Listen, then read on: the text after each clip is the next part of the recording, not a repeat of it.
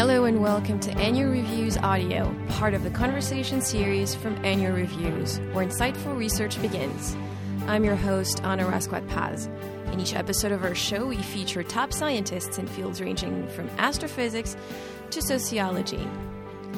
In this episode, Govindjee, Professor Emeritus of Biochemistry, Biophysics, and Plant Biology at the University of Illinois at Urbana Champaign, talks about his life and career with Donald Ort, Professor of Plant Biology at the same university and Associate Editor of the Annual Review of Plant Biology. Professor Ort describes Professor Govindjee as an icon of photosynthesis. And Professor Govindjee discusses some of his most exciting discoveries on photosynthesis since he started investigating the matter with Robert Emerson in the 1950s. Professor Govindjee also tells Professor Ort about his beginnings at the University of Allahabad in India and explains why he doesn't have a family name. Well, hello, my name is Don Ort. I'm an associate editor of the Annual Reviews of Plant Biology, and I make my living here at the University of Illinois uh, with the USDA Photosynthesis Research Service, as well as a faculty member in plant biology. And it's really my huge pleasure to be here with my close colleague and friend for a long time, Professor Govindjee. Govindjee is an emeritus professor in the departments of biochemistry um, and plant biology. And by any account, he's an icon of photosynthesis on this campus and internationally throughout the world.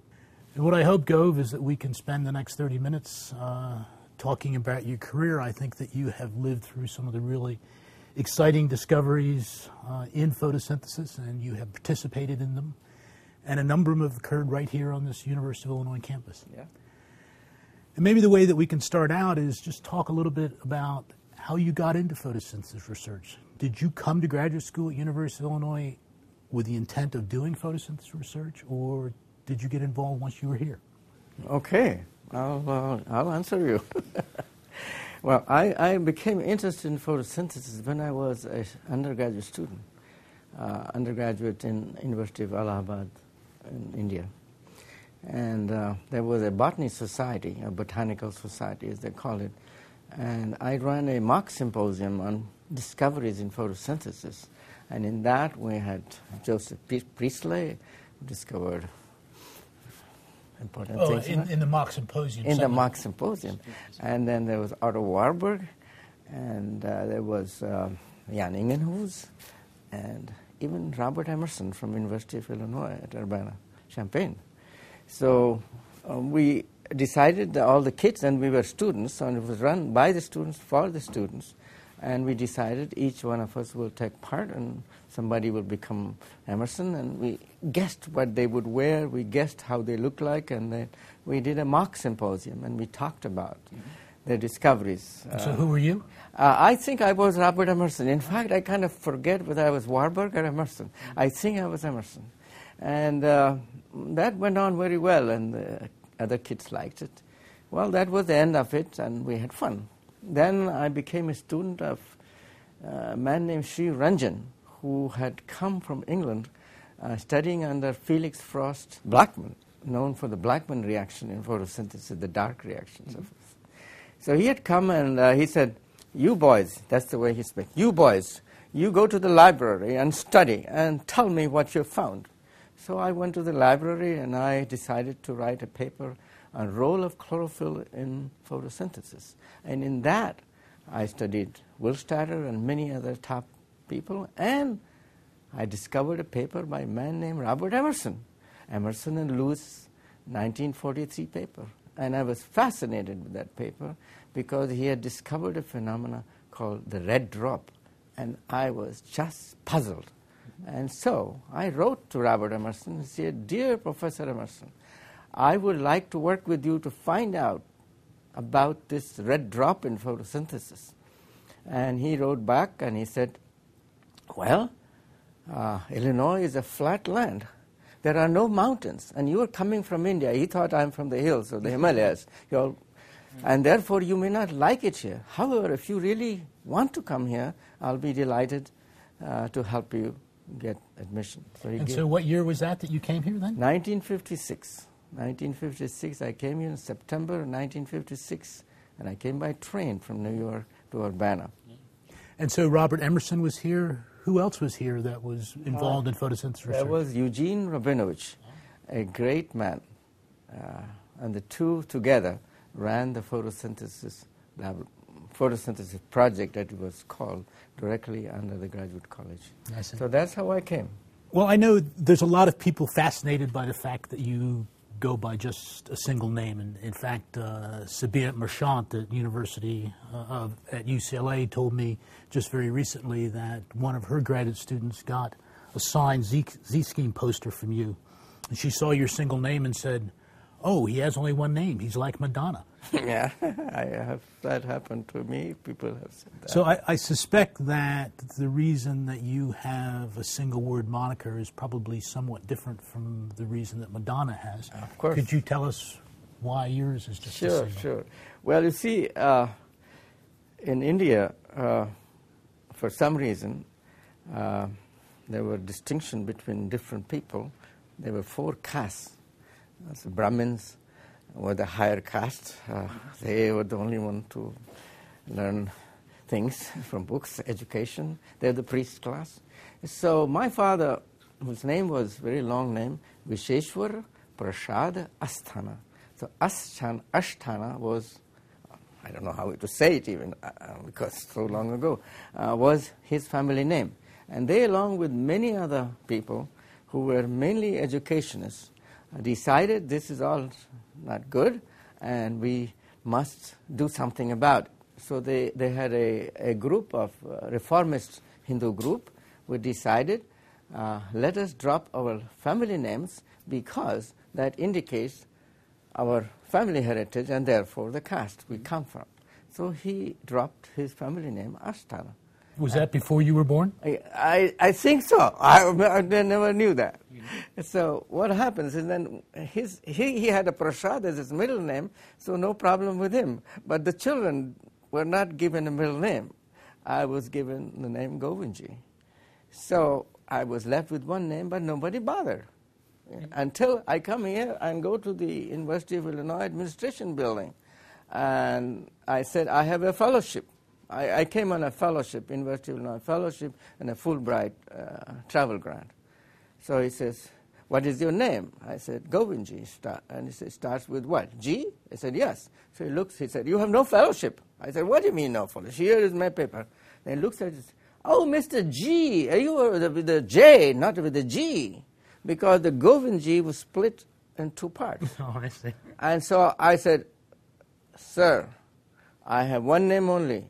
That's a mistake. Put it together. So that day on, when I arrived here, it became single name with G part of Govind, so Govindjee. And so I suspect this is not the only trouble that you've had having a single name throughout oh, your career. every, every day I now travel as Fnu Govindjee, first name unknown Govindjee. I travel as Elena Govindjee. I travel as Govindjee Govindjee, Professor Govindjee, Mr. And I'm in trouble because at the airports these days, your passport must match your ticket. And my passport is Govindjee alone. And so for the rest of your family, Govindjee has become the family name? Yes, my uh, son, who's a professor at Berkeley, he writes Sanjay Govindjee. My daughter works at IBM, writes Anita Govindjee. So, um, back to the science.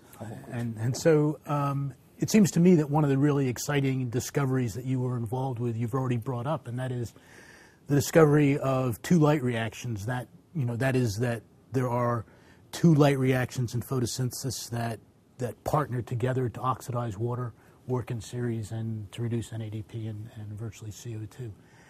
And, and so you lived through all that, and a lot of that happened here at the University of Illinois. You've already brought up one thing, and maybe this is the place to start the, the red drop phenomena. Okay. Is this the place to start? Yeah, sure. So tell us what the red drop is and, and what it meant and what it didn't mean and when it happened. Okay. Well, the experiment was done on a green alga chlorella. And, and it was done by Emerson? By it? Emerson and Lewis. And Lewis was a physicist and Emerson was a biologist. And they did together, did the work at Stanford, Carnegie Institute of Washington.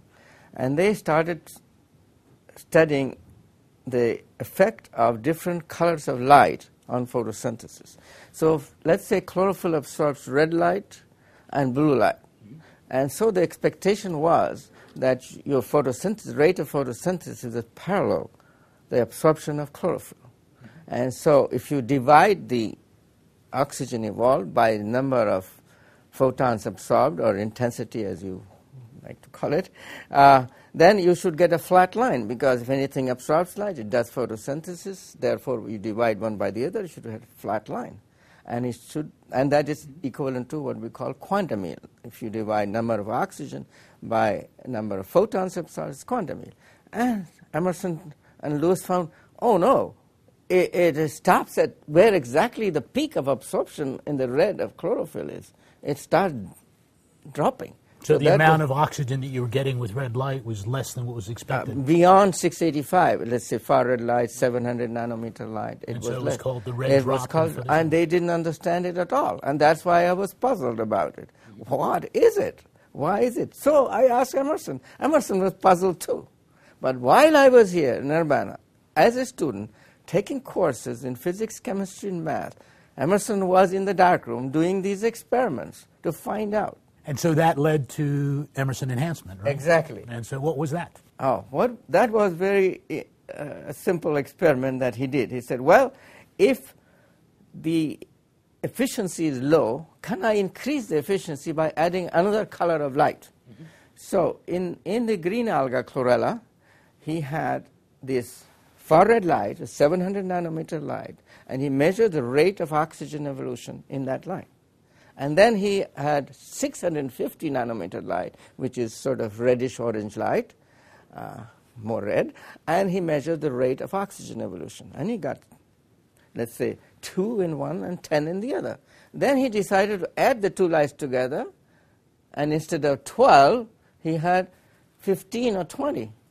Whatever the number was, I don't remember. I'm just uh, you know, and so the two colors of light were more than additive, more than so it enhanced photosynthesis. Exactly. So that was the synergistic effect of light, and it was discovered while I was actually have totally unaware of the discovery because I was taking all these courses from all these professors in this university. Yeah. And so, how how did Emerson enhancement um, and, the, and the explanation of the red drop lead to the discovery of these two photosystems operating in series. Okay, so what he did is then he, he, he decided to vary the wavelength of one of the lights. Mm-hmm. And so he kept the far red light, the 700 nanometer light, fixed. And let's say the rate was 2. And then varied the wavelength of the other light, and then he measured what is called the action spectrum of the effect. And so he found that that spectrum matched that of chlorophyll B in chlorella. It matched that of fucoxanthin, another pigment in the diatom, uh, because they're all, you know, brown pigment. And, and like that, in the red alga, it matched that of another pigment, a red pigment called phycoerythrin. He said, aha, what it means is that one reaction is being run by chlorophyll A, and another reaction is run by another pigment. And when the both are excited, you have full photosynthesis. So he got this idea and he presented it in 1958 at a conference which I attended. Uh, you know, I was not still doing anything uh, much. and so he said, two pigment systems, two light reactions must be the reason for this phenomenon. And so, at the same time, as I understand it, there was this controversy going on about uh, the so-called quantum yield of photosynthesis, with some very famous people saying that it was four, and some very or quantum requirement, and some very famous people, Emerson, saying it was eight or more, and so the eight would favor two photosystems, and the four just a single photosystem. Absolutely. So the other famous person was Otto Warburg, the Nobel laureate in 1931 in physiology or medicine, and he was the professor of Robert Emerson in the sense that Emerson got his PhD under Warburg in Berlin. So there was this connection of student professor connection, and here's a student finding 8 to 12 photons of light needed to get an oxygen, and Warburg finding 3 to 4 photons. So there's a big controversy and rage across the whole world essentially. But the major people who were uh, favoring Warburg was an American named Dean Burke at NIH. And the people who measured what Emerson was measuring was people in Wisconsin. And so, therefore, there was this controversy ranging, and it was a question who was right or wrong. Mm-hmm. And it is very clear to me that in my PhD thesis, and my wife, who also had her PhD with, in the same department, uh, was 8 to 12. But then Warburg, when Emerson died, which have not, we have not um, discussed that, uh, Warburg started telling people around the world, problem is solved, he said. Okay? And so Rajni and I, Rajni is my wife, uh, then we made measurements in exactly the identical conditions of Warburg, and Warburg was wrong. But Warburg never accepted that, is that correct? And Warburg never accepted that. In fact, in 1969, he wrote a paper saying he measured 12 photons per oxygen, but he said it is wrong to calculate it this way, and he invented very complicated means to say that yes, you see 12, but it's really 4. So something above 8 was the right answer as it turned out. Absolutely. So I guess a big change in your career was when Emerson died in 1959. And so maybe you could say a little bit about his death and uh, how it changed your career. Yeah. Well, uh, Emerson was a wonderful scientist and wonderful person. I've seen pictures of him. He was a very tall. Very tall. He was very athletic. He, he was uh, in the ski club here, uh, not the ski club, the ice skating rink. He was a master there.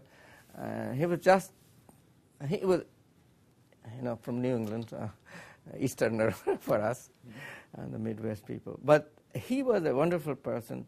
He took care of us. He, he even in a uh, sidetrack it, he even made breakfast at my birthday in the laboratory. So this is the kind of person he was. So we were shattered. Uh, he died on February 4th, 1959, in a plane crash uh, which went into East River. Uh, he was going to Harvard for a meeting. So we were shattered, and uh, Eugene Rabinowitch, who was a physicist or physical chemist really, uh, was the other professor, as we mentioned his name before. And we thought we'll go back to India. We came from India, from Allahabad, as I mentioned before. And he put his hand on my shoulder and said, Govindjee, uh, Rajni, would you like to be my student?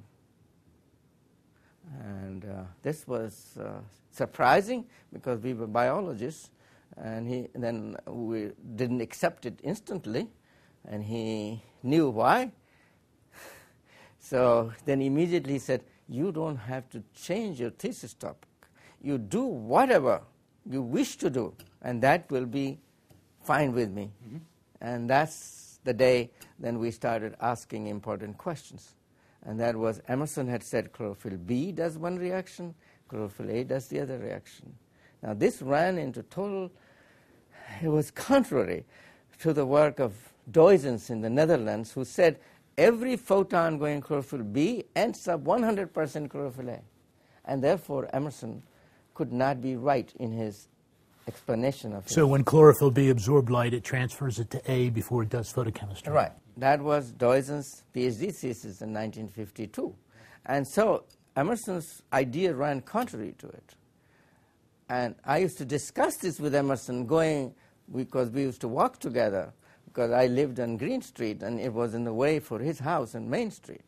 And whenever I say anything, he said, Govindjee, experiments dictate what I conclude. And I'm listening. And so I did the experiment. And the experiment was I ran the action spectrum of the Emerson effect with 10 nanometer apart wavelengths. Mm-hmm. And I discovered that chlorophyll A was in the same system that chlorophyll B was. And so we published a paper in Science. Uh, that was my part of my PhD thesis. But you didn't publish that with Emerson. No, we couldn't. And I, I wanted to put his name, actually. That's the truth. and what happened was Emerson was so careful. He would not let any paper go out of him unless he had checked every word in it, which means people said, he, he will ra- rise from a grave if he, there something was wrong in your sentences. So it, we were advised not to put Emerson's name on the paper. Uh, it's unfortunate, but that's the way it was. Rabinowitch's name is on the paper. Very interesting. Very interesting. So let's jump forward a few decades. And so Another thing that you've spent a fair amount of your career on is um, is the water oxidation process. The water being the primary electron donor for photosynthesis, and um, maybe you can tell us a bit about that. I mean, you got into it in a little bit of an odd way, and yeah, well. Uh, oxygen evolution, as you just said, is the most important thing. I mean, we are alive because of photosynthesis, oxygenic photosynthesis. So my first interest right away, after everything was solved in the two pigment system hypothesis, and we did a lot more work that we had time to speak here. And we discovered, you know, two light effect in chlorophyll fluorescence and so on and so forth. So I said, let us look at oxygen side. And we did many things. We tried to invent a new method, nuclear magnetic resonance, proton NMR, to look at manganese. We tried to make antibodies against the oxygen evolving. We did so many. We looked at the chloride that works there uh, with new method of NMR again. But none of this seemed to lead us to anywhere except to say, okay, yes, there is uh, oxygen evolution and manganese is changing, and so on and so forth. And but so, why was manganese important? well, manganese clearly was shown to be without manganese, oxygen evolution doesn't take place, and only when you have manganese in, uh, then oxygen evolution takes place. So that's why we were interested in manganese. But now what happens? Uh, is, again, the Warburg comes in the picture. Warburg said, aha, oxygen doesn't come from water, but oxygen comes from bicarbonate, from CO2. So I said, oh, that's interesting. That's another way to get into it. Mm-hmm. And Alan Stemler was my PhD student, and so it was decided. Actually, he was. And so this was like in the 70s, 1970s? This was in 70s, yeah, we, because we have jumped many years. and so we decided to look for oxygen evolution through bicarbonate, see if bicarbonate was, if Warburg was right here. He was wrong on the quantum yield, as we just discussed. So, we discover that when bicarbonate is absent, you see, the oxygen evolution goes through a, a clock, a period, four clock, the manganese changes. And Bessel Kok had invented some names, S states. It goes through four steps. It's like a clock with four, period four. So we decided to look at that we had no machines, so we went to Berkeley. Alan Stemler actually went to Berkeley, and we made the experiment. And lo and behold, there was a big effect on the what we call the S states. So removing bicarbonate stalled the S states? It actually made it very slow. Very so slow. I said, oh, that may be. But it turns out that process includes not only the water side, but also includes what is called the reducing side of what we call the photosystem 2 is the system that is involved in oxygen evolution. And Bessel Kok was the, uh, we sent to the proceedings of the National Academy of Science this paper, and Kok was the uh, communicator, mm-hmm. communicated. And he said, and we, I agreed with him, that you cannot tell. And then came another student I would not mention the names of the students because it would take too much time, but they are all there. They are the ones who did all the work. So the other students showed, oh, clearly it is like the herbicide. A herbicide like diuron kills the plant by blocking the reducing side of photosynthesis.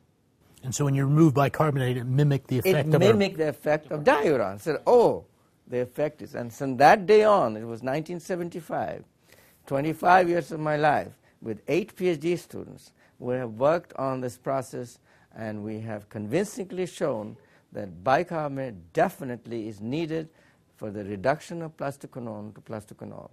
And many experiments, uh, biochemistry, biophysics, molecular biology, using site-directed mutants, herbicide-resistant mutants, everything clearly puts and what is now very exciting to me that in Beijing uh, there was a last this summer last photosynthesis congress uh, Professor Shen from Japan came and presented his new photosystem 2 structure uh, at 1.9 angstrom resolution. And there is clearly a bicarbonate ion sitting on between these two quinones called Q and QB and there's a non-heme iron in the middle, and it's sitting right on the non-heme iron.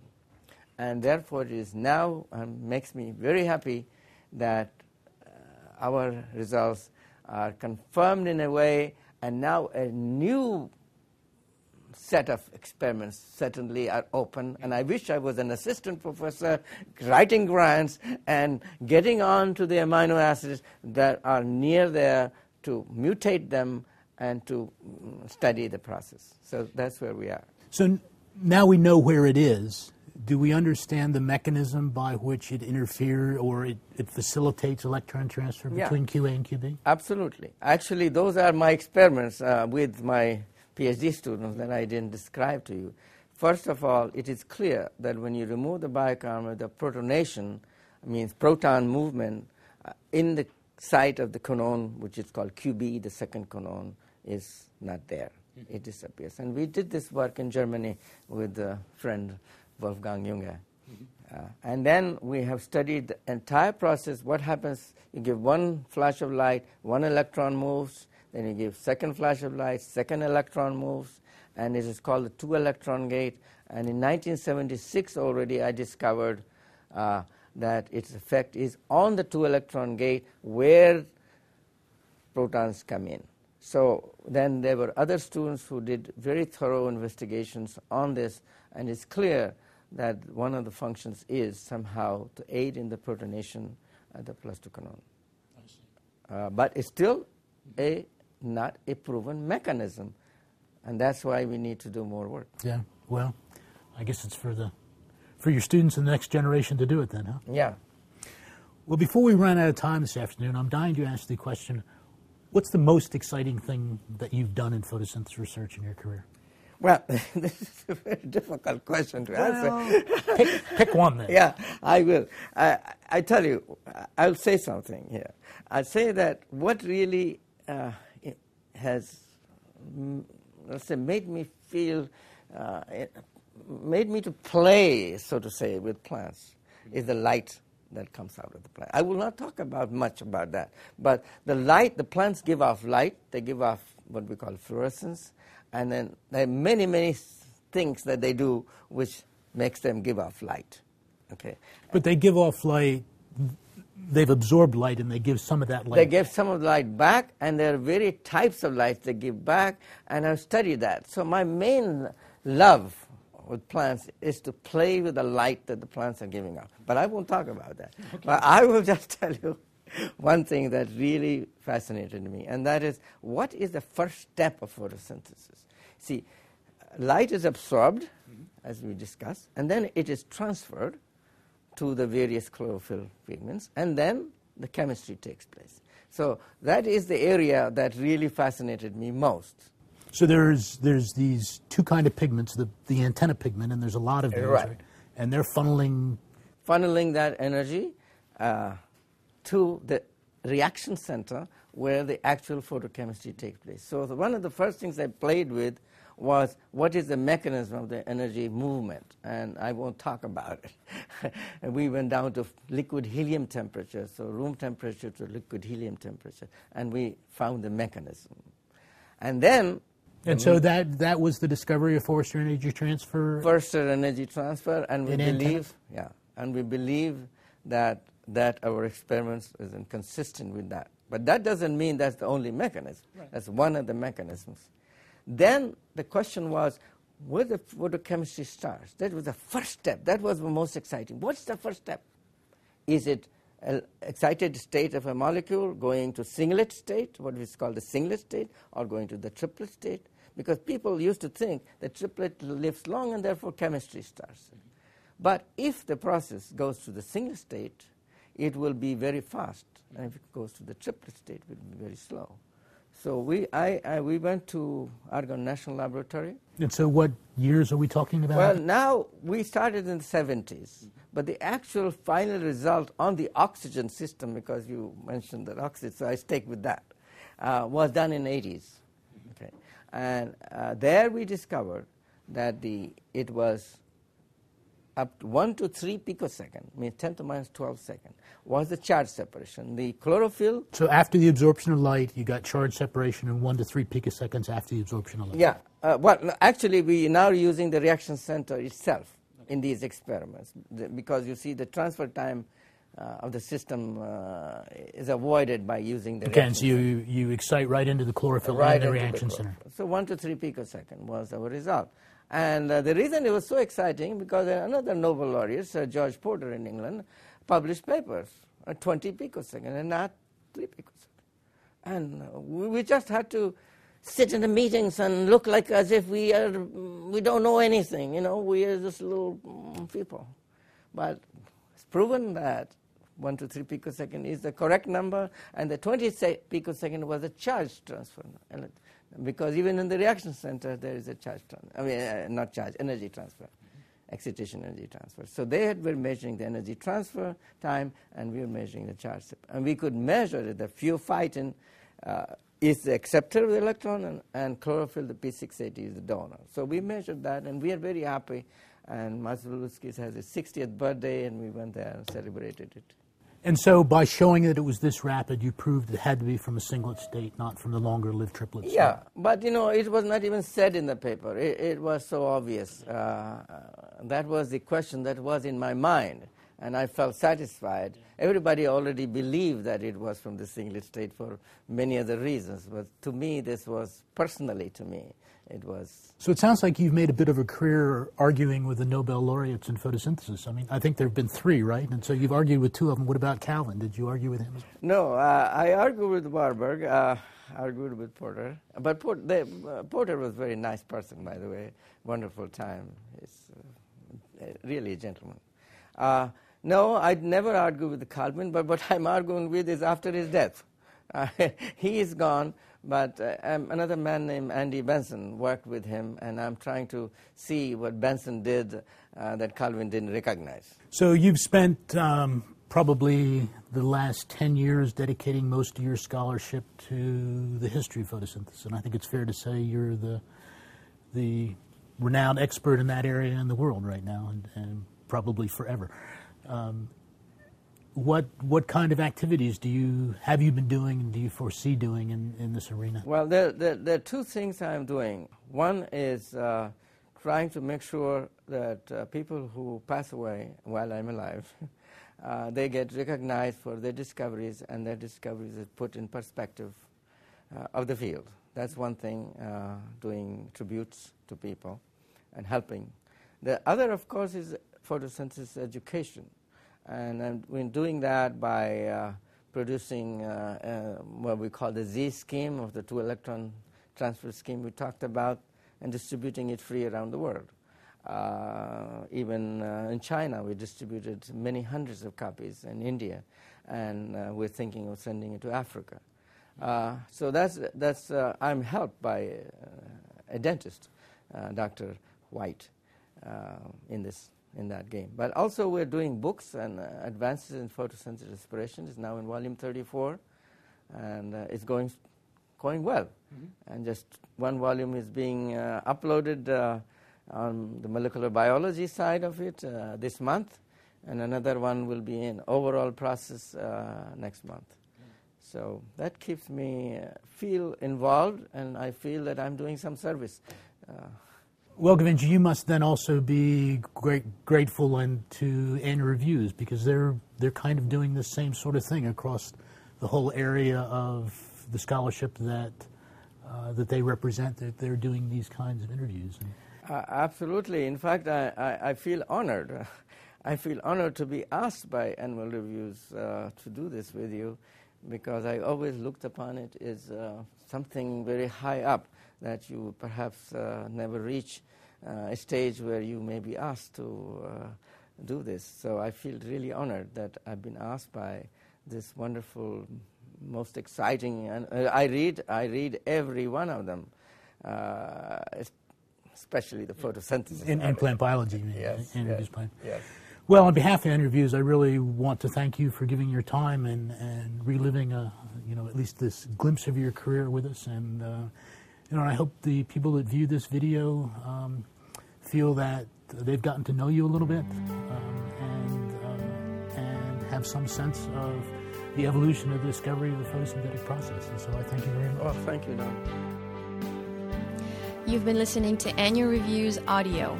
For 80 years, Annual Reviews has guided scientists to the essential research literature in the biomedical, life, physical, and social sciences. Learn more at annualreviews.org. I'm Anna Rasquat Paz. Thanks for listening.